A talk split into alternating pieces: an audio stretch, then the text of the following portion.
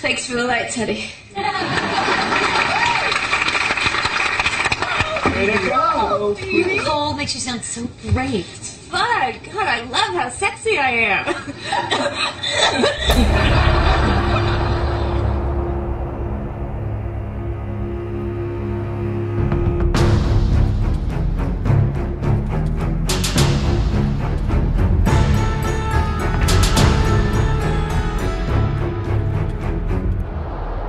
Welcome to Welcome to Storybrooke. I'm Max, And I'm Tina. and uh, we're a little under the weather today, but we're pulling through because we love you. Yeah, this is going to be an interesting episode. Today we are going to be talking about uh, season four, episode eight, "Smash the Mirror" Part One. So this is book five, chapter eight. Mm-hmm. I feel like this is the first real filler episode of the arc. It's a filler episode if you take it by itself. Smash the Mirror Part 1 and Part 2 is not a filler episode when taken as a single episode. But that's not how we roll here at Welcome to Storybrooke. So, yeah, I guess it's kind of a filler episode. Or a table setting episode, if you will. Yeah, two parters or one parters here, but there are sort of uh gosh, I don't know how to explain it. There are a lot of callbacks I like to stuff that was set up in the episode directly previous to this, which I guess we should talk about by uh, you know. Talking about the episode? Yeah. Before we get into it, though, um, wow, no, I'll just bring this up next week. We're reminded of the magical objects that are important in this arc, you know, the magic hat, the ribbons. Uh, we're reminded that the Sorcerer's Apprentice exists by seeing him sucked into the hat, which good. Aw, poor Sorcerer's Apprentice. Uh, uh, uh. And uh, Robin and Regina are definitely boning. Oh, it's so gross. It's so gross. We'll talk about that in a couple minutes when that scene happens. It's coy ABC fucking, which is just so much worse than porn. It's not even the coitus that bothers me so much. It's just their entire relationship. So the opening credits thing is the Beetle, which makes sense because we saw Emma, you know, driving off in it to have her freak out. Yeah, yeah. Although it feels like an image we've definitely seen before, but I guess the snow kind of recontextualizes it. I mean, maybe. It does seem kind of lazy to me, mostly because there wasn't anything else really symbolic in this episode. Mm. Except maybe the urn. They could have used the urn. Yeah, have they used the urn? I don't think they've used the urn. Weird. So, a long time ago in Arendelle, we're not getting specific times, which I like. I feel like they should just stick with that from now on because Because no, like, 'cause no one on the show knows how time works. yeah. Where we see the Snow Queen riding on a horse in what might be. Oh God, I feel like this is such a better outfit for her. It's got like elements of fur incorporated into it.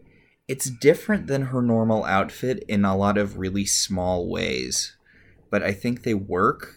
Well, it's it's the jacket. It's that she has this killer, killer jacket on.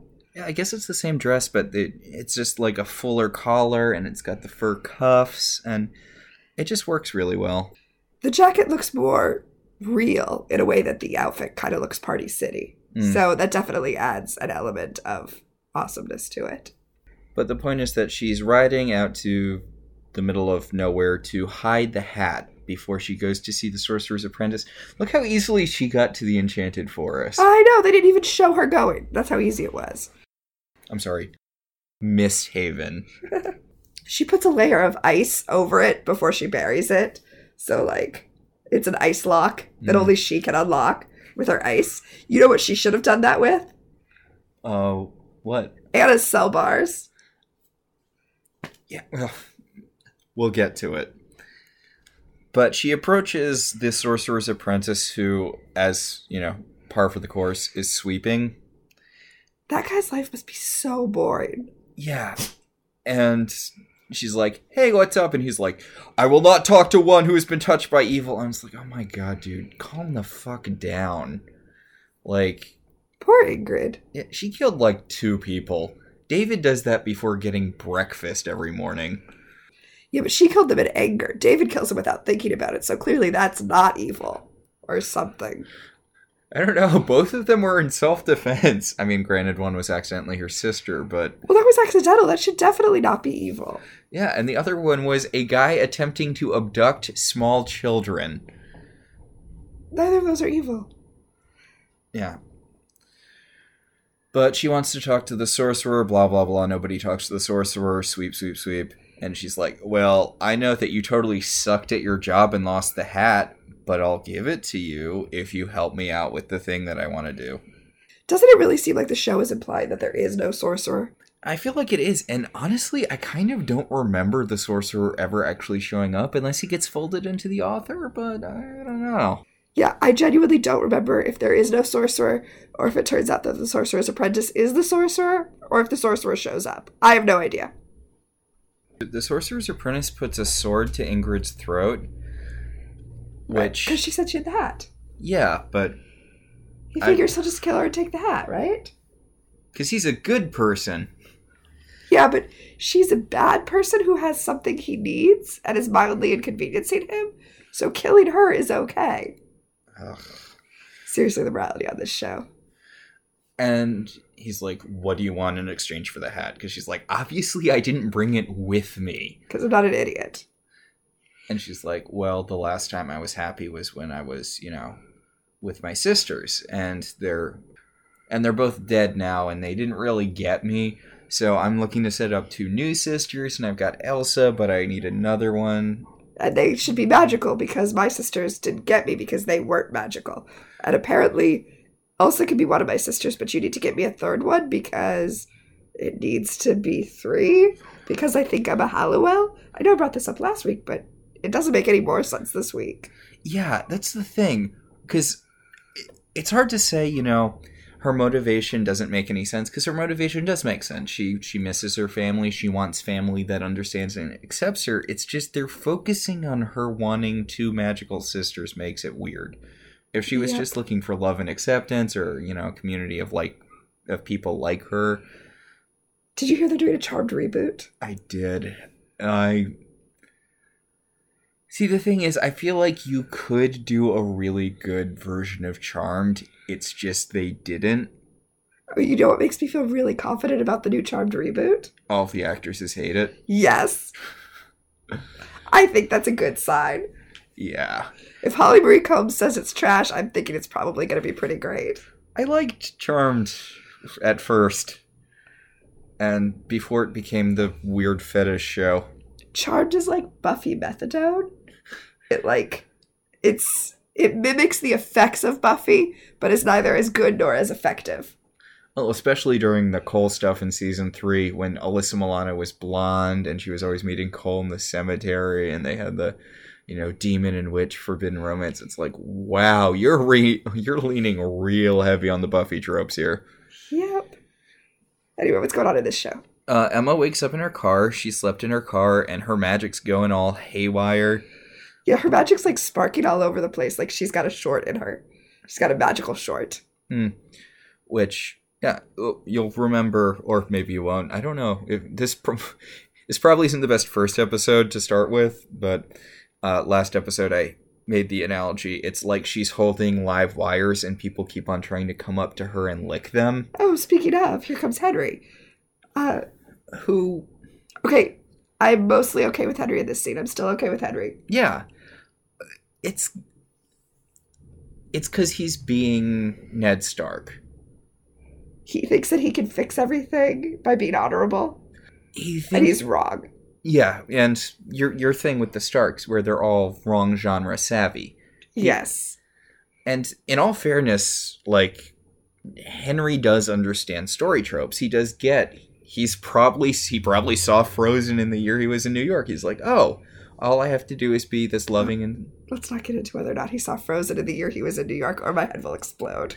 although if he did see Frozen in the year uh, he was in New York, he should see what's coming because when Anna tried to be like, "No, everyone loves you. Come back and just chill out a little bit." She got hit in the heart with the ice bolt. Yep. And uh, he tries to approach Emma and be like, It's okay, Mom. We're all just worried about you. Nobody's scared of you. And then he touches her, like, clearly sparking hands. And he gets, Zapped. yeah, shocked across the forest. he gets a little cut behind his ear. It's it's a very odd wound to have, given the fact that he was thrown across the forest. Well, I mean, I think it's obviously magical because it's a tiny cut, and we see later that it hasn't stopped bleeding. Ah, It doesn't stop bleeding until Regina magically heals it later in this episode. and Emma tells him like, "You have to go. I can't control this, and I don't want you to get hurt." And he's like, "Well," and then she goes off again. And then he turns and runs. And I feel like, I mean, he's a child, so I don't want to judge him too harshly. But the correct thing to do in that situation would be to say, okay, I'm leaving because you obviously want me to leave, but I'm not afraid of you. And I'm here when you are ready to, you know, when you figure out what you need, I am here to do that for you. And then walking away calmly. That would have been the appropriate thing to do, and it would have totally neutered what's about to happen with Ingrid. Yeah, because Ingrid pops up and she's like, "Hey, what's up?" And Emma's like, "Why can't I ever magically hurt people I want to magically hurt?" Like she tries to do the weird white magic force push thing, but it just kind of zooms over Ingrid's head. I love Ingrid in this scene because she just sort of she does a really good job of anticipating where the special effects will be That's true, she does. because as the magic blast, you know, goes up and over her, she like tracks it. I guess that might be the uh, special effects department just putting it where the actress was looking, Yeah, but they don't always do that. So. Yeah. and they, yeah, I'm going back to the bit where Emma shot magical fire into Elsa's vagina last episode. I'm assuming unintentionally. But uh, Emma is like, Look, I really don't have time for this. I'm not going to do what you want. I'm going to figure out how to stop this magic thing on my own without magically freezing the town and becoming your sister. Which is really weird, right? Not only is she obsessed with there being three sisters, but with them being sisters. Like, what is your niece and what is your daughter? Yeah. Yeah. It's family. I want fan like it's so close to being good motivation. I mean, if anything, you should want there to be three children that you can be the mother of and recreate the dynamic that you had, but have it work out well. Like, it's it's a real arrested development situation going on. Yeah, I The psychological issue, not the TV show. uh, uh where she's like wanting to be a sister instead of be a good instead of take her childhood trauma and make it make her be a better mother. Yeah, there there is a lot of the last time I was happy was when we were children, which is weird cuz I mean, I guess the last time you were happy was before your powers manifested, but you still seem to be having a pretty good time with your sisters as an adult. Well, not really because she was afraid to go out or do anything. Remember when her sister was gonna at her dad's birthday party? She at her dad's seventieth birthday party. She wasn't even gonna show up at the at Yeah, the true. yeah. I- and the whole thing with like only one of her sisters had issues with her having magical powers. Unfortunately, it was the one she didn't kill. I know, right? Think of how different her life would have turned out if she'd accidentally killed Gerda instead of Helga. Yeah, I bet Helga would have just rolled with it. Helga would have been like, "Okay, put the gloves on. We're gonna get you some tutoring." Yeah, she'd have been like, "This is tragic and sad, but let's go on with our lives." Of course, there's uh, no way Gerda would have jumped in front of the Duke. So, Oh, well, then the Duke would have been dead and everything. And then the Duke would have been dead and everyone would have been happy. ah. Eh, anyway, So, uh, in Regina's tomb, she I and, hate this plot. yeah, she and Robin have just finished having sex for like twelve hours. Yeah. Yeah, he comes out in his undershirt like Marlon Brando in Streetcar Named Desire and is like, that's the best sleep I've had it a long time. Yeah, the coyness just really grosses me out here. It's so ugh, it's it's referring to having sex on a f- what is ambiguously a family show is always kind of weird, but there's this sort of I don't know. I'm going to borrow something from The Simpsons. Creepy Pat Boonish vibe to the way they're sort of avoid. It's got this weird saccharine thing.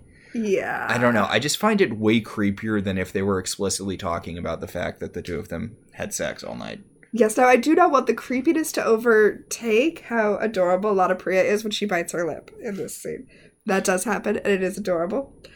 Uh, then he's all like joking about bringing her back to the camp to cook breakfast for her, but it's a joke because he can't, because he's gone and made her a mistress now, exactly like she didn't want to be. And I'm just so angry at Robin. So angry. I I know this is a little backtracky, but the fact that he's wearing a tank top, Undershirt. yeah, undershirt, it really feels like this weird morality thing. Like the way they're walking around, how these two characters clearly had sex. It feels like a like standards and practices. The two beds must be separate. You can never show a bathroom on TV thing. Which is odd because I just feel like if this had been, I don't know. That's so funny that you said that because when I was watching it, I was thinking about how, um, yeah, it just seemed really anachronistic to me because I remember in uh, it happened one night, there was a there was a thing where when Clark Gable takes his shirt off and he's not wearing an undershirt, it was both shocking and also caused sales of undershirts to plummet. Yeah, I feel like that was sort of the bullet in the head of that industry. But now, it happened when night was pre code. It was pre uh, Hays Code, so it was a lot sexier. yeah, which is kind of weird because you know they, I I saw that movie a very long time ago. I remember enjoying it, but I don't really remember the plot. The main thing that stuck with me was he was traveling with um, With a woman. with a woman, and they had a bed sheet between the two of them throughout the whole movie, you know, for propriety. And then at the end of the movie, you know, it, they refer to it as the wall, and then just the wall of Jericho is coming down. And I'm like, I don't know. I guess that feels also sort of coy on this level, but not as gross as the. I don't know. Well, I mean, It's such a better constructed way to avoid talking about sex while talking about sex. Or- yes. Yeah. Um, like it's you know what? I don't even I, I wanted to say it's not just winking at it like this show is, but it it kind of is. So I really don't have an answer other than it's well done. That's the difference, is that it's well done. But I was just thinking, like, if this was any other show, Robin would be shirtless in the scene, Yeah. Maybe he's uncomfortable with his body, like like, like Josh Dallas. like Josh Dallas. uh, I, I just remember this interview with James Marsters where he talked about how his costume in season six was basically a sock. Ha! Or maybe they were purposefully doing a Marlon Brando thing, because that's definitely what I thought of when he came out of the shadows. Not that you sh- not that you should want to look like Marlon Brando from Streetcar Named Desire. Yeah, it's not a great metaphor.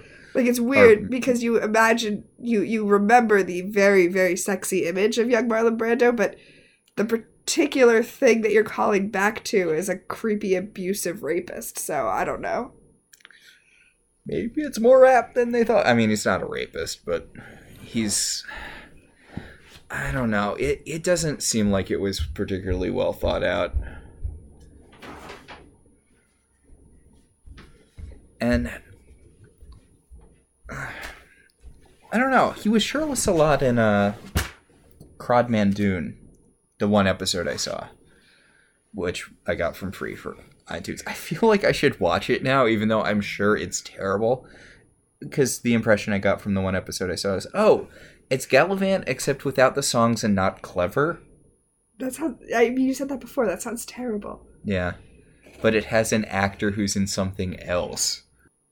Anyway, this whole scene, I know we said this, we've been saying this for all of the stuff, but again, it's just repeating the snow. It's it's all stuff we've seen before, and Yeah, it's repeating the first. It's repeating Snow's storyline from the first season, where she and David couldn't be together because he was married to someone else. Except not really. Same thing going on here. Except that here, I'm really annoyed with it. But also, Regina goes into her whole "I can't have a happy ending because I'm a villain" thing. So you know, it's also setting up next season. Yeah, and she brings up, she talks about how there's an author and he wrote a book. And I like how Robin has the reaction I think anyone would have where he's like, wait, so this guy just magically knew everything that was going on and was writing it down? Didn't anyone think that was weird? And I'm like, okay, yeah, 10 points to Robin, because He's like, point me to this guy. I'm gonna have a chat with him. And, and Regina's like, yeah, that's kind of already my plan. I just, uh, I have to find him first. And it's funny because Regina does say him, you know, or her, or it. But honestly, of course, it's a man. it's once upon a time. What show do you think you're watching? Or what show do you think you're living in, Regina? But yeah, blah blah, she's a villain, blah blah. she feels bad about her past, and he's like, "Yeah, this book's just about the past. So you need to look to the future, etc., etc." And She talks about the part of her story where Tinkerbell told her that Robin Hood was her soulmate, and she and she didn't go to him. She says that she chose evil over him, but really she chose revenge over him. Hmm. And I get that she did a lot of evil things to get her revenge, but I don't like how much this show is kind of black and whiting what Regina did. I don't like that there's sort of there's a lot of this which it's a weird area because they try to divorce Regina from the evil queen as part of her redemption arc, but it, they really shouldn't. She shouldn't be I'm a different person. It should be I did all of these terrible things. That's a part of me and I'm working to I, I hate to go to this well, but uh, they should be going a lot more angel with this Yes, It's- she should be working towards redemption. That should be a thing that she's constantly working towards. instead of just trying to divorce her from what she did in the past by acting as though the evil queen was like a separate person. Although, I No, mean, yeah, you're right. so back at uh, the Charming's loft, Yeah, the loft. the loft, uh, they're like, "Oh, we were out looking all night for Emma and we couldn't find her." And Hook's like, "Yeah, it's almost like that thing she said about not wanting us to find her was accurate." Although Elsa points out that this happened to her in her movie, and her powers just kept spiraling more and more out of control the longer she was alone. So even though she wants to be alone, maybe not a good idea. David, of course, is like, yeah, she's right. We need to ignore Emma's wishes, find her, and I don't know. You can't kill her. So what? What's your what's your goal? Anyway, Henry shows up and he's like, Yeah, I don't know what you fools were up to because I've already found her, talked to her, been blasted, given up, and come home. Yeah, she's like, I, uh, I, I love Henry in here because he's like, I immediately found her. What were you doing? They don't even establish why he was able to find her so easily and no one else could. It's just a given that, of course, Henry could find her and none of these fools could. He tells her them, yeah, I, I tried to talk her out of having issues with her powers, but it didn't work. Also talks about how because it's powered by emotion, the people you care about most are the people most likely to be hurt when they're around you. So Hook says that they should send the dwarf that Emma doesn't like. And I just like that they've established that there's one of the dwarves that Emma just doesn't like. One of his suggestions is Sneezy, which made me think about that scene where Grumpy was mad at Sneezy because Sneezy sneezed in his food, and it was supposed to be like, oh, Grumpy doesn't get along with anyone. But no, that's an asshole thing to do. He actually says sneezy or happy, so it's also possible that she doesn't like happy for some reason. I don't really feel like we've got a good grasp on Happy. I mean, I can see Emma not getting along with him though. yeah. Although Sneezy is sort of the go to whiny dwarf, Yeah, yeah. which is. Yeah, there- there's. I wish the other dwarves got.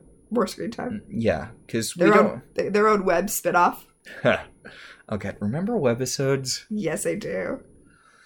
So we go back to Arendelle for one of the more blatant. yeah, It's a pretty blatant thing to the whole ooh chocolate thing from the movie, which uh, it felt vaguely sexist to me. Although I, I, I guess it's not. Everyone likes chocolate. It felt like an unnecessary joke in the movie, and it's only weirder that they keep calling it that they keep calling back to it. I think this might be the first explicit. Well, like we've made jokes about it, but I think this might be the first explicit thing in the show where they're like, "Women sure do like chocolate." You know, in this fake Nordic time, chocolate was probably alcoholic. Ah, okay. Yeah, now it all makes sense, right? Totally understandable. So the Snow Queen comes in, and I think she's wearing a different outfit here. There's something about the collar, She is wearing a different outfit. and it looks way better than her normal outfit. It's a lot shinier, and it's got like, these like concentric circles all over it. It's the same cut as her last outfit, but it has a different bejeweled pattern on it. Yeah, and the collar's sort of more full. But she's like, yeah, so turns out your sister found the thing that your parents went to Misthaven for.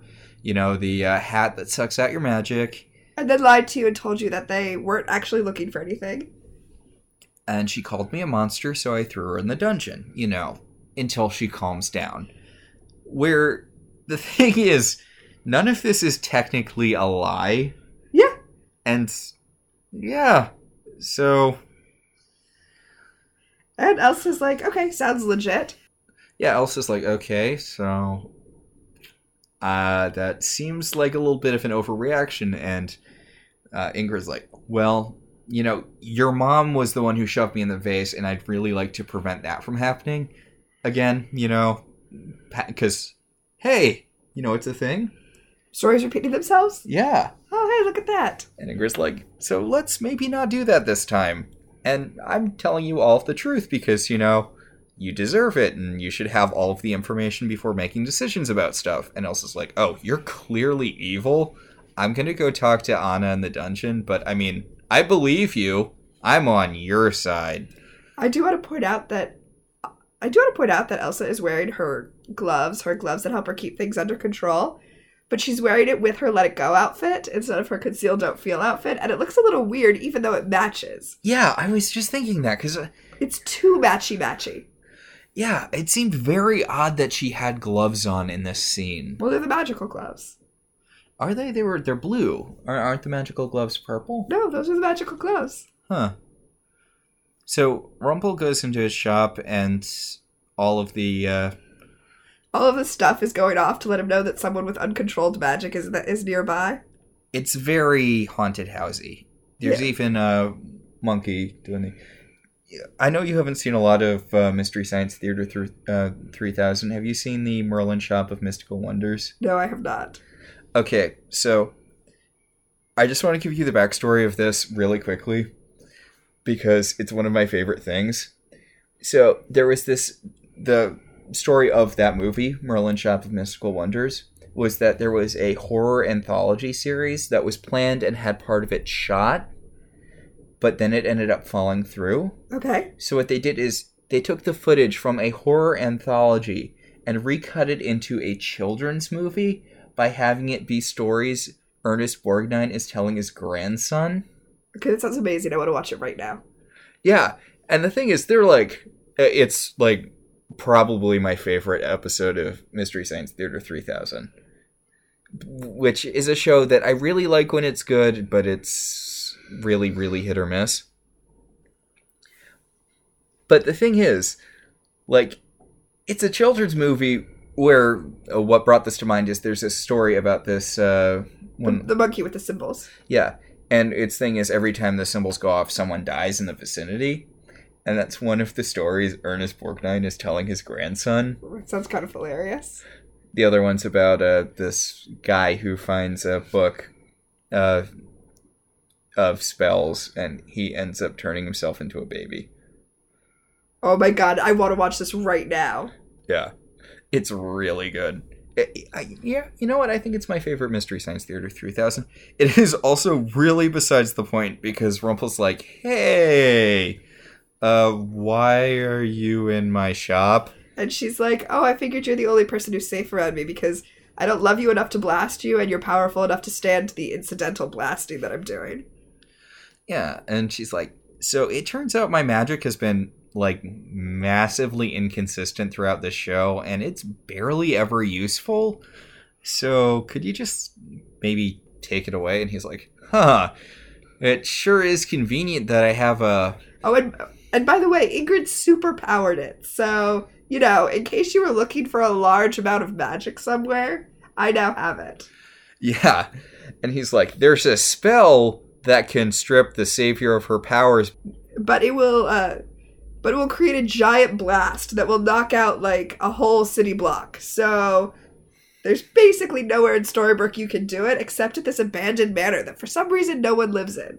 Yeah. Even and- though your whole family all lives in a tiny loft. Capitalism! well, I was thinking about this after uh, last episode. We talked about how Sleeping Beauty is still living in uh, Granny's because there are no uh, places. And I'm like, okay, but people have died since the first curse. So maybe there's like, uh, you know, that guy Cora turned into a fish's house. Well, if nothing else, Catherine and David had a house. Yeah, Ca- oh, yeah, Catherine and David. At, why are they living? I guess Catherine's still living there. Oh, is Cat? Did Catherine come over with the second curse? Did Catherine end up leaving the town to go to Boston? No, because she can't. Yeah. It- so, presumably, she ended up back with what's his bucket. Frederick. Yeah, Frederick. But uh, even so, like, Billy probably had a house they could have lived in. Oh, poor Billy. Yeah, poor Billy. Or King Charming. Yeah. I'm just saying there are there are options other than living at Granny's. Although I guess they don't have jobs, but then what is the economy in Storybrooke? Blah blah blah. Anyway, the whole point of this scene is that Rumple's like, "Hey, go to this specific location at this specific time, and don't tell anyone in your family, and you definitely won't get sucked into a magical hat." Yep. That's the plan. Good plan. Excited to be a part of this plan. Yeah. Before the scene closes out, Rumple see Rumple tells her it's a spell. He doesn't tell her about the hat. And he holds up a piece of random paper and then when she leaves, he crumples it up so we know it's not a real thing, but we know it's not a real thing. You know it's the hat? Come on. Have a little trust in us. Although I do like that he left a map with the uh, magic uh, house circled. Yeah, that was really convenient. Yeah. So back Or, or I mean, it will be if anyone comes to the shop looking for Emma later. Seriously. So, Elsa's going to the dungeons to confront Anna, about how she tried to steal her magic with the hat. and she's all like angry at her in front of the girl. She's like, I can't believe you did that to me. You tried to attack Ingrid. What the hell is wrong with you? And she's just doing this for the benefit of the guards, but honestly, these are all legitimate points. Well, I mean, I think part of the point is that as sis- is that in this show, the sisters, you know, these two have a magical bond, right? She understands why Anna did what she did without Anna having to explain it. She understands that this was to protect her from knowing what her parents had done. And just like before Ingrid got rid of the yellow ribbons, those sisters inherently understood each other. This scene is very this scene calls back to the scene with the Duke where Yeah, I was just I was just gonna say that this is really reminiscent of the scene with the Duke, where at first it seems like Yeah, he's, he accuses he accuses Ingrid of trying to seduce him and then using magic against him. And Helga's like, "Oh, thank you for telling me that you're a lying bitch." Yeah, the scene. I I feel like this scene really heavily calls back to that, which makes sense because it was like what last episode. Yeah, but I mean, the connection between sisters, I, yeah, it's true. Technically, everything that, technically everything that Ingrid told her is true, but because they're sisters, Elsa instantly understands the context. Although it's very strange that El- Elsa sends the guards away after yelling at her. They're her guards. Yeah, she's like, uh, she's like, all of the guards immediately became super loyal to Ingrid, which I think that based on what their plan is, she just really doesn't want any word getting back to Ingrid at all, even through gossip. So I guess that makes sense. it does. It just seems really weird that. Uh oh, all of the guards are on Ingrid's side. I mean, Yeah. they're, they're probably not, but still. Yeah. But anyway, the plan is to find the urn, trap Ingrid, live happily ever after. Yeah, The problem is that Elsa doesn't know where the urn is. But luckily, we know from the movie Frozen. that Anna has spent her entire life wandering around the castle by herself, and she knows every place in the castle. Yeah. So I just want to talk about this a little bit. Yeah. Uh, it really doesn't make sense to me that Ingrid's as powerful and practiced with magic as she is, considering she had basically no time to actually experiment with her powers. She used them literally, what, three times before getting sucked into the uh, No, it's Demolition Man. Oh, so she was conscious and alive the whole time and planning. Yeah, and somehow getting more magical knowledge while she was frozen in the urn, even though that's not supposed to be possible. Yeah.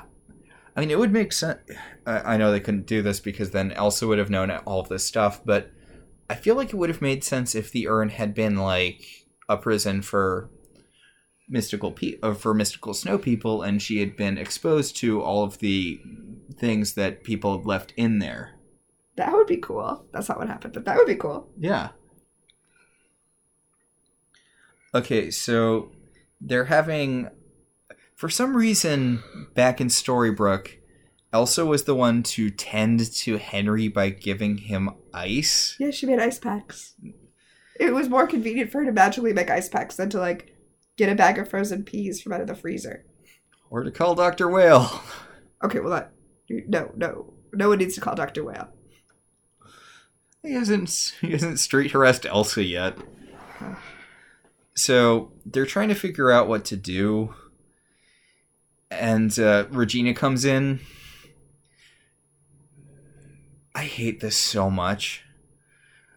Uh, everyone's like, so looks like you were too busy having sex to be a good mother to Henry.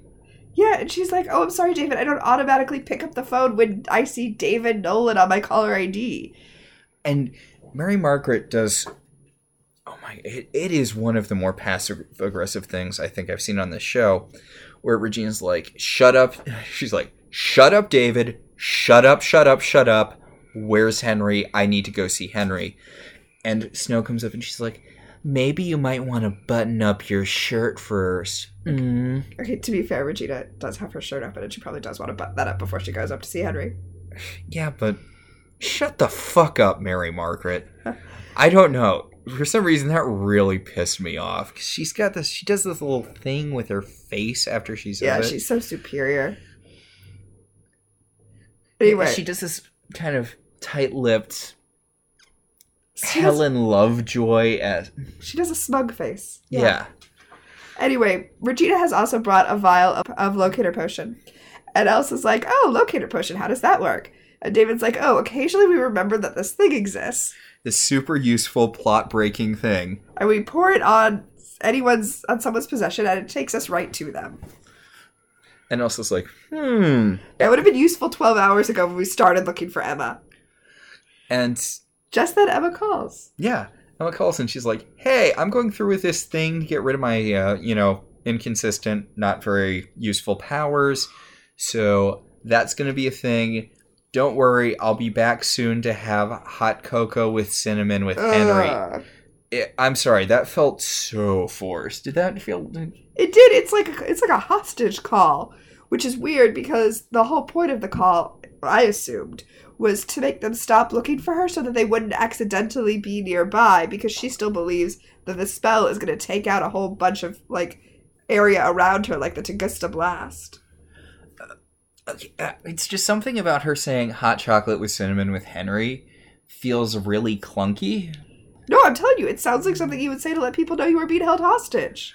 And the thing is, Mary Margaret repeats the line. Like Emma hangs up, and Mary Margaret said she uh, turns to everyone. She's like, she's going to get rid of her powers, and she can't wait to be home for a cocoa with cinnamon. And Hook's going to repeat it again in a couple minutes. It's really clunky. It's like, I mean, to to quote to paraphrase something Regina says later in this episode, are they getting a quarter from the hot chocolate and cinnamon commission every time they bring up hot chocolate and cinnamon? So, uh, Hook really obviously has this. He's like, did she say how she was going to do it? Like through some sort of magical hat or something? And everyone just kind of ignores him. And he has one of my favorite.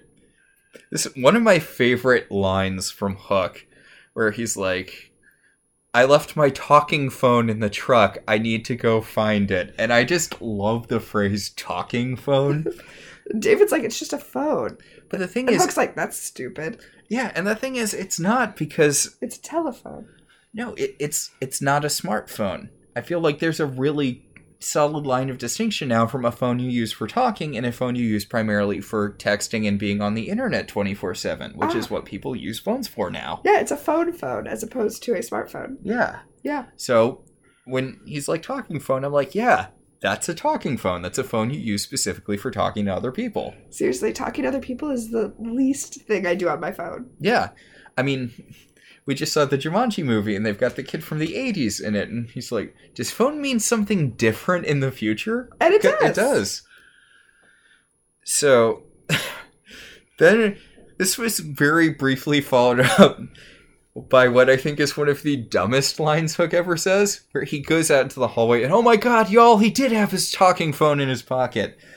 And he calls Emma and he leaves a he leaves a voicemail where he's like, You can't trust Gold, or you're ne- you're never going to meet Henry for cinnamon and cocoa ever.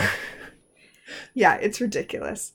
But basically, he's like, oh shit. Because he, to Hook's credit, he figured it all out like immediately. He Yeah. was like, oh, okay. Rumple's gonna steal all her power with the hat, sever himself from the sword, and Emma's gonna be trapped forever, just like we trapped that old man. Yeah. So back in Arendelle, they're going through uh, the I don't know some closed off part of the castle. I The guess East Wing. I guess it's supposed to be Ingrid and uh, Yeah, it's the it's the sister's bedroom, which at the time when they showed it, I thought was also Anna's bedroom, but I guess it wasn't. that's really weird that they're like that. Anna's mom was like, "Hey, I'm gonna pattern your bedroom after the bedroom I had with my two dead sisters." Yeah, That seems odd, but all children's rooms look the same in fake Nordic times. Yeah.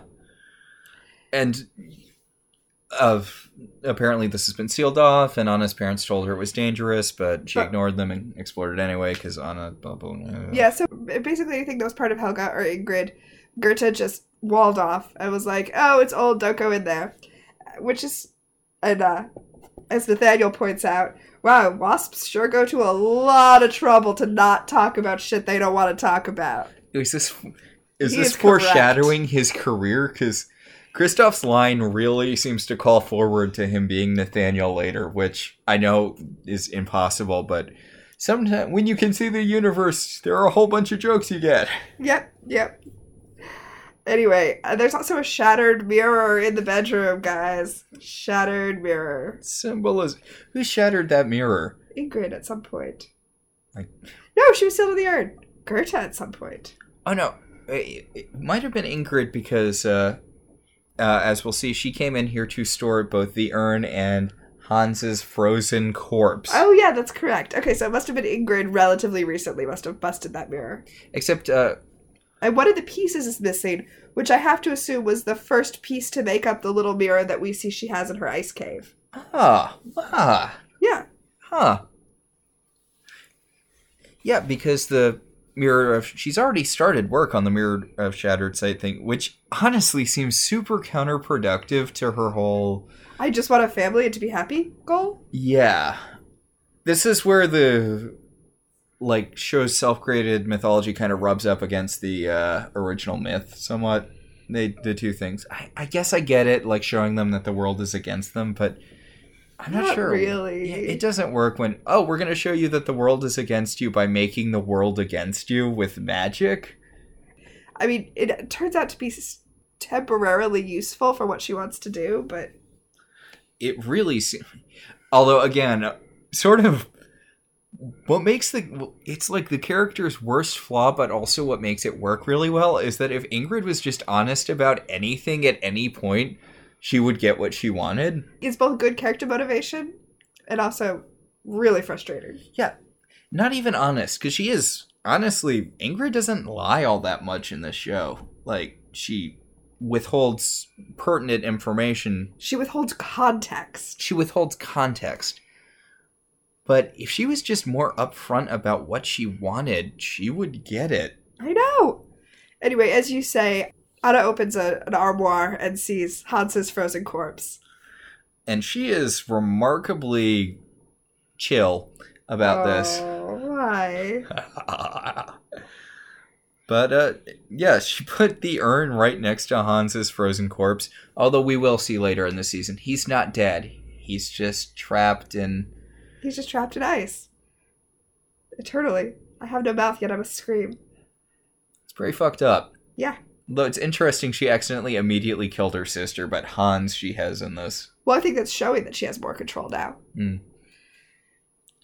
So back in Storybrooke, she's looking in the mirror, as is her wont, when, oh my god, Rumple's in the mirror. Well, he's actually behind her. Yeah, he's, he's not. Right, fairy tale show, you need to be specific about these sort of things. But she's like, didn't we already have our talkie talk where I told you everything you needed to do, blah, blah, blah. And he's like, yeah, but it turns out I forgot that I'm basically the most powerful character on the show and I can really just do whatever I want. So I made a magical circle because I've been watching Supernatural. So I made a magic circle But not with salt, with uh with the shattered pieces of the urn. yeah, there you go. And uh, now that you've souped up Emma's powers, I'm gonna suck her dry, and then I'll just get what I want without having to, you know, let you get what you want. Because you know what? Fuck you. I'm Rumpelstiltskin. That's how I roll. yeah, that's basically the long and the short of it. So she's temporarily stuck. Yeah, she's temporarily bound in a magical circle in her fortress of solitude, in her fortress of frozentude. And uh back, And Rumple's gonna suck Emma dry. yep, that's gross. Sorry. Back at Granny's, uh, Will, Scarlet, and Robin Hood are having a meeting about next season's plot. Yeah, and uh, Will Scarlet is going real lacy here. Yeah, he's uh he's pouring a lot of liquor into his coffee. Like, Spoilers for a plot that exists for like three episodes and then gets forgotten later, but I really kind of like him and Belle as a couple. God, yeah, I did too. And the thing is, like, it just stops. Like, this is spoilers. Some stuff's gonna go down, and Belle will end up temporarily dating Will Scarlet. And it's one of the things the show just loses interest in. It doesn't get resolved at all. Well, I mean, the show would be so much more interesting if it had more interest in Belle, but ah, there you are. Plus, again, I really like the actor who plays Will Scarlet. He's intensely charming. Because Robin pulls away the. He's Uh, way more charming than Robin Hood. yeah, putting them together in the same scene was not smart. Robin pulls away the uh, the coffee that's mostly uh, whiskey. I don't know, whatever he drinks at this point, and Will's like, "Hey, that's my breakfast." Liquid breakfast. And Anyway, Robin brings out the fairy tale book, the Once Upon a Time book, and recaps what's going on with that plot about how there's a magic writer who apparently knows everything that's happening and can maybe affect it, and we should find this guy. and, And then he recaps what happened with the clock tower when Emma came to town. You know, how it had moved for years and years, and when Emma came, it started moving, and so that was very important. And also, hey, there's a library under that clock tower, so books library. seems like a good first place to start. Although the implications of this are kind of interesting, I didn't really think about the fact that Will was there during the initial curse. Was he? Apparently, because he talks about what happened. I guess he could have just heard about what happened during the initial curse. I was assuming he had just heard about what happened. Oh, yeah, that just raises more questions. and I think he is like, uh, God damn it! I re- I I need to just watch Once Upon a Time in Wonderland again But- Apparently, I need to watch it at all. because I do remember him talking about how much more he likes the real world because of stuff like, you know, you can just go out and buy food. And like there aren't giant magical mafia caterpillars trying to kill you. So, because I know people were talking about it, I, is your theory that Once Upon a Time in Wonderland happened between the first curse and the second curse? Uh, well, my theory, uh, my initial theory was that the uh, flashback stuff in Once Upon a Time in Wonderland happened before the first curse, Okay. and the modern stuff happened. It's hard to tell because all of the Alice stuff takes place ambiguously in the past. But she might just be in one of those realms that exists in its own, you know, where it's perpetually the Victorian era. Well, I think it's fair to assume that she probably does. Yeah. So theoretically, I think the events happen both before the first curse is cast and then after the first curse is broken. But before the second curse. I think. All right. Maybe. Uh, I need to rewatch. But back in the apartment, Mary Margaret is uh, looking at a picture of her and uh, Emma and David when they're smiling sometime. And David comes up and he's like, Hey, Emma looks a lot like you. And she's like, She looks kind of like you too. And he's like, Not really. But it was after some mystical victory, and he's like, "Oh, was it from after we beat Anton the Giant or Pan?" For context, after they beat Pan, Emma lived in New York for a year. They lived in the Enchanted Forest for a year. Beating Pan meant that another curse happened. Like, Yeah. and after they beat Anton the Giant, Emma was in New York during that entire thing with Mr. Gold finding adult Neal. So, Dave's just an idiot. yeah, Emma wasn't around for either, like, for the aftermath of one and for the events of the other. And uh, Snow's like, it was Cora, so this smiling picture of them was taken after Snow tricked Cora's daughter into murdering her. Yeah. Yep. That's where the smiling picture is taken. See, this is where continuity comes to bite you in the ass because there's never been a afterglow from a big bad, really. It's always been like the next big bad follows on the heels of the last one. Yeah, which made Emma's whole "I don't want to be here" after the Wicked Witch of the Woods. Yeah, that made Like- make a lot of sense. Yeah. Yeah. So, this is where we flip the script because, you know, I've been making jokes about how Emma's powers are super inconsistent, and it's not really a bad thing that she doesn't want to have them anymore. Well, she has the right to not want them. Yeah. But David's like, maybe it's a good thing that she's getting rid of her powers because, you know, they suck and magic's gross. And then I'm like, fuck you, David. Emma should keep her powers. Which I'm aware this is just me being opposed to David, but it feels to me like David didn't like powerful women. Uh, yeah, I think that's pretty accurate. And also, like, uh, there's also the thing with, I know it's not explicit here, but when you make magic a metaphor for something, yeah, it gets awkward. yeah, say lesbianism. Or addiction. Well, especially if you make it a very clear metaphor for one thing and then you try to make it a metaphor for something else. Yeah. Yeah, making magic a metaphor for both lesbianism and addiction, like you do in Buffy, that gets really awkward. Yeah. Although they did try to walk that back the next They're like, no, it's dark magic, which is, is a good. Well, I mean, they try to do the same thing on this show, right? Where they try to differentiate between dark magic and light magic. But it sure does seem like Emma losing control of her light magic causes people to get blasted and heads cut up just the same as anything else. Yeah. She's feeling too much love, it's out of control. In which case, yeah, they should send the dwarf that she likes the least after her. Anyway, Elsa overhears them talking about how Emma's magic is stupid, and so she's hatching a plan. Back in uh, Arendelle in the past, there's a real Buffy moment where uh, Anna makes a joke about. Uh, I'm sorry. I she she said it, and I I made a note about it where she makes a Buffyism about how metaphors, when taken literally, are often really gross. Specifically, in this case, the metaphor is Ingrid having a skeleton in her closet, which actually she does because she has Hans in her closet and Hans has a skeleton. Anna's way too Twee. yes, twee, and also totally cool with there just being a corpse cooling in her house. Whatever, it's Hans. I mean, if it was me, I'd have just gone ahead and smashed it anyway, just to be safe. Hmm. That would have prevented some issues for her later, but Yeah.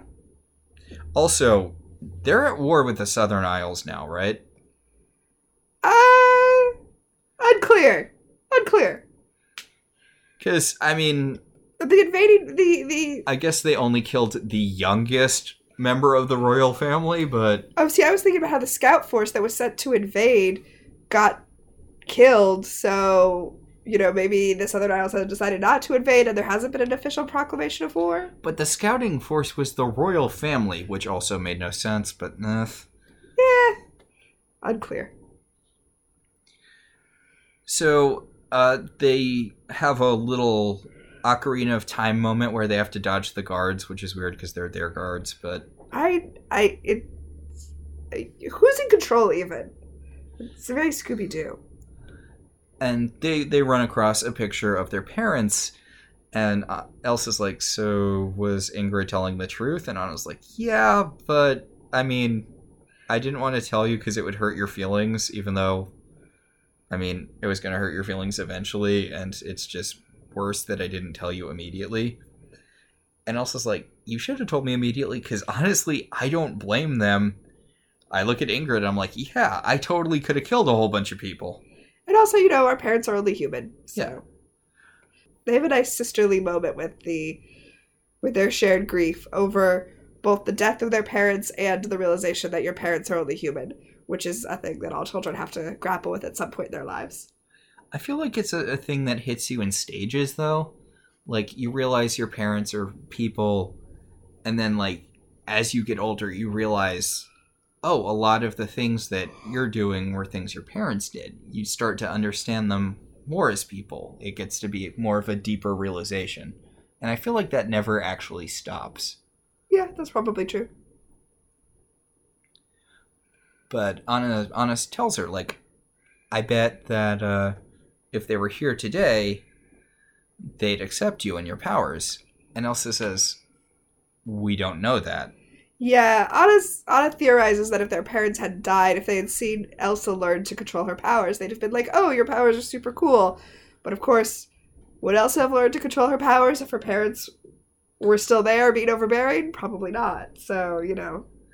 Well, the thing I was thinking about that is, I feel like Elsa is. I mean, obviously she's older than Anna, but I feel like she's more adult than Anna here because she's realized, yeah, they probably wouldn't, and that's fine. Like, Yeah. I'm fine with it. We don't need to idolize our parent. like, We don't need to idolize the parents. And I feel like Anna's like, oh, they would have accepted you, is still being like, our parents would have eventually come to the right decision because And thus Elsa breaks the true curse of Once Upon a Time and becomes a character who realizes that she doesn't need her parents' approval. And in Storybrooke, she breaks the other curse of Once Upon a Time and actually uses a goddamn locator spell. Yep. Well, she steals the one Regina brought. Anyway, back in next season's plot, Robin Hood and Will Scarlet are breaking into the library again. And uh, Will's talking about the tumblers and, you know, It is all about the tumblers.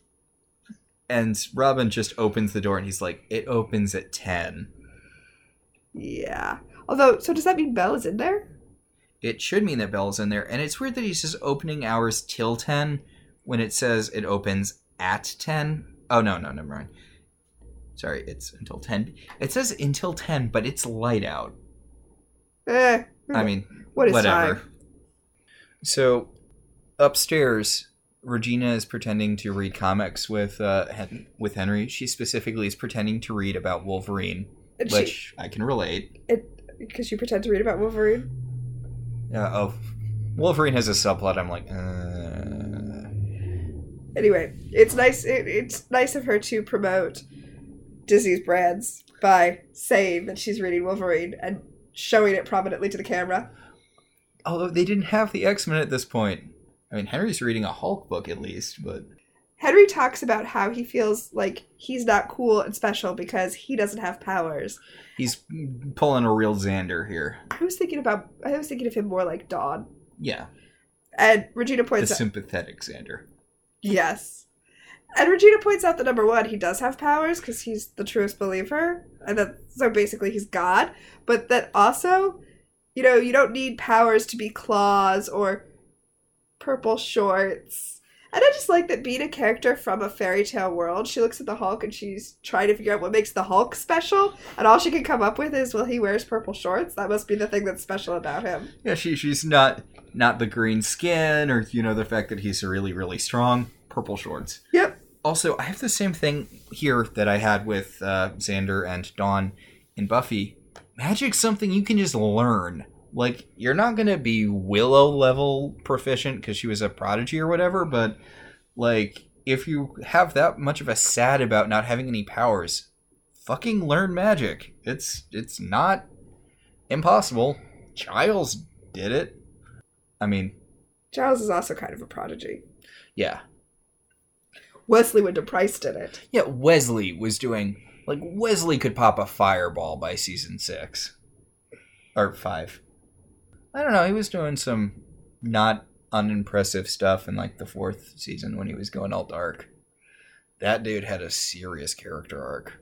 Yeah, he did. I actually really like Wesley Wyndam Pryce in Angel. I think that Wesley Wyndam Pryce in Angel is who should be with Buffy. You've mentioned that before. Yes.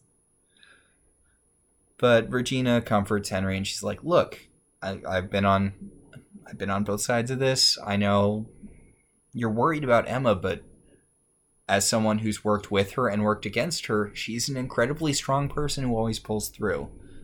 Yeah, she's like, hey, you know how, you know how my whole deal with the book is that good guys always win and bad guys always lose. Don't worry, Emma's a good guy. Yeah, and then she gives him the headbutt of love. Yeah. Oh, sweet. and uh, and she heals his. uh she heals his cut, Yeah, which is a nice reminder that magic isn't always evil. yeah. And Although also- again, it, it's the weird running thing where dark magic users are the people who are perpetually using healing spells. It is a weird contrast, especially since apparently she's a dark magic user, but she heals the cut that he got from a light magic user. Yeah. So, uh, Although we know she can use light magic, although I really don't think she ever does again. I mean, maybe that was light magic. Uh, It was based on her love of Henry, yeah. theoretically. I feel like it's a dark side of the force, light side of the force. It's all the same thing. All right. So in the pawn shop, Hook is like freaking out because he knows that Rumple's plan is to steal Emma's power. And he sees Emma's handprint on this thing, and he calls her, and he has this super exposition I guess, voicemail. Yep, he leaves her an exposition filled voicemail where he tells her that Gold has been lying to Belle and that he's going to steal her powers. and suck her into a hat. And Hook knew about this, and he helped him with the hat. But blah blah blah. He's being he was being blackmailed, and but Emma's safety is more important, and he hopes that she never talks to him again because that means she'll be okay. Yeah, It's a weird statement. he hopes that she lives to be super, super pissed at him. Yeah. That makes sense. And then he sees. You know, I was thinking about this. We talked about how Killian didn't really do anything wrong, but his, as far as this series of events goes, but his his er crime, as it were, is blackmailing Rumple by telling him he knows that the dagger is fake. So the first thing he did is allow an abuser to keep lying to his wife. So you know what? I'm back against Hook. Hmm. I'm no longer on Hook's side. Just for the record. But he gives this long speechy speech into Emma's voicemail box, and then he sees the map with the location Emma's in circled, and well, Super that was convenient. that was a gimme. Meanwhile, uh, Emma's driving to the meeting place to meet with uh, Gold. When the Snow Queen breaks out of her circle, bamps into the road. She doesn't, she doesn't break out of the circle. The Snow Queen, in in the Snow Queen's lair, she's doing the thing where you bump up against the invisible barrier so that the audience sees where it is. But she's doing it like a super methodical way so that we can assume she's testing it in a way that it's that it's not normal. Um, and she sees the and she notices her mirror and realizes that she can use her mirror to project herself over to where Emma is, even though she can't get out of the circle. Yeah, it's a real. Uh, you're, right. It's a real spoilers for uh, the Last Jedi. It's a real Luke Skywalker move. Oh, it totally. Is she projects herself into the road. Emma swerves to avoid her, which seems weird. I guess she doesn't want to kill the Snow Queen. I think that's instinct. I think it's good that our instinct is to not hit people before our brain has identified who they are. Yeah. But she swerves and she gets. It's been a long time since we've got a car crash. Uh, it's a Storybrooke classic. Yeah, I guess it has been. But Emma has crashed her car, and that's the end of this uh, two part, or the first part of this two-parter. I liked it. I, you know, I was kind of eh about it the first time around, but in retrospect, Yeah, no, I mean, I see. It's funny. Um, when I was watching it, Netflix immediately started playing the next episode. So if I'm completely honest with you, I wasn't sure where this one ended and the next one began. Uh, yeah. But so you're right. It's it was mostly table setting for the second half of this episode, but we'll talk about that next week. yeah, it stands up better than I thought. You know what? Actually, I feel like this is. I know this is immediately shooting myself in the foot, but I really don't think there's that much of a lull in this season. We've still got what three episodes to go. Three but- more episodes, but yeah, no, I think you might be right. I think the Frozen season, not counting the first season, might be the best season of Once Upon a Time. Can that possibly be right? Weird. Too weird. Anyway, let's talk about things that this that this episode took directly from Frozen. chocolate, which Yeah, the, Uh, the, yes, the throwaway the throwaway line about chocolate becoming an obsession with chocolate. Yes, yeah, we're there. She's throwing a feast for Anna, and they're gonna have chocolate souffle and chocolate trifles and a chocolate goose and chocolate. toast. Yeah, and she's like chocolate ice cream. Is that too on the nose? And it's like It's all too on the nose. Elsa, it's all too on the nose. I don't. That's a stereotype I straight up don't get. Everyone likes chocolate. It's sugar and cocoa. It's good, Yeah, but it's like. It, but people always talk about it like it's a woman thing. It's not. It's good. It's candy. I don't. I don't think that's a thing. Yeah, you know, women and chocolate. Yeah, maybe. I don't know. You haven't heard? I feel like that's a sexist thing. Like, yeah. Yeah, I guess that is a little bit. I, I don't think it was. I don't think it was here though. Yeah, it was just a elongated shout out to them having a thing about chocolate in the movie. Do you want to talk about clothes?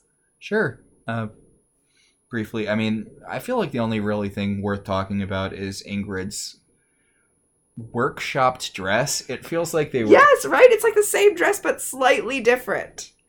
Yeah. Honestly, I feel like we've been seeing the dress in like drafts, and we're finally getting to the final draft of this dress. Which is weird because it's not like it's changing over time. It's not like it's a slightly different dress in the past and a new one in the present.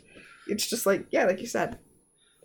It's just every time it shows up, no matter when it happens chronologically, it's a slightly different dress. But incorporating fur was a good idea, and I really like the concentric circle designs. Yeah, the jewel pattern is, is nice on the new dress. All right, so I think that's it for this week. Next week we'll talk about Smash the Mirror Part 2. Woo! Our show is partially listener supported through Patreon. If you would like to become one of our patrons, you could click the link on our website, ilovetelevisionzines.com. And uh, we'd like to thank our $5 and above patrons Beryl, Patricia, Cassidy, Alec, Alex, Alicia, and Ryan. Thank you so much. And there are other ways you can support our podcast, such as helping us out by rating and reviewing us on iTunes. It helps other people find the show. If you want to talk about this episode, you could go over to our Facebook page, facebook.com slash I love television zines. If you have a question or comment, send us an email at ilovetelevisionzines at gmail.com or tweet at I Love at Zines. So until next week, I'm Tina, And I'm Max. and this has been Welcome to Storybrooke.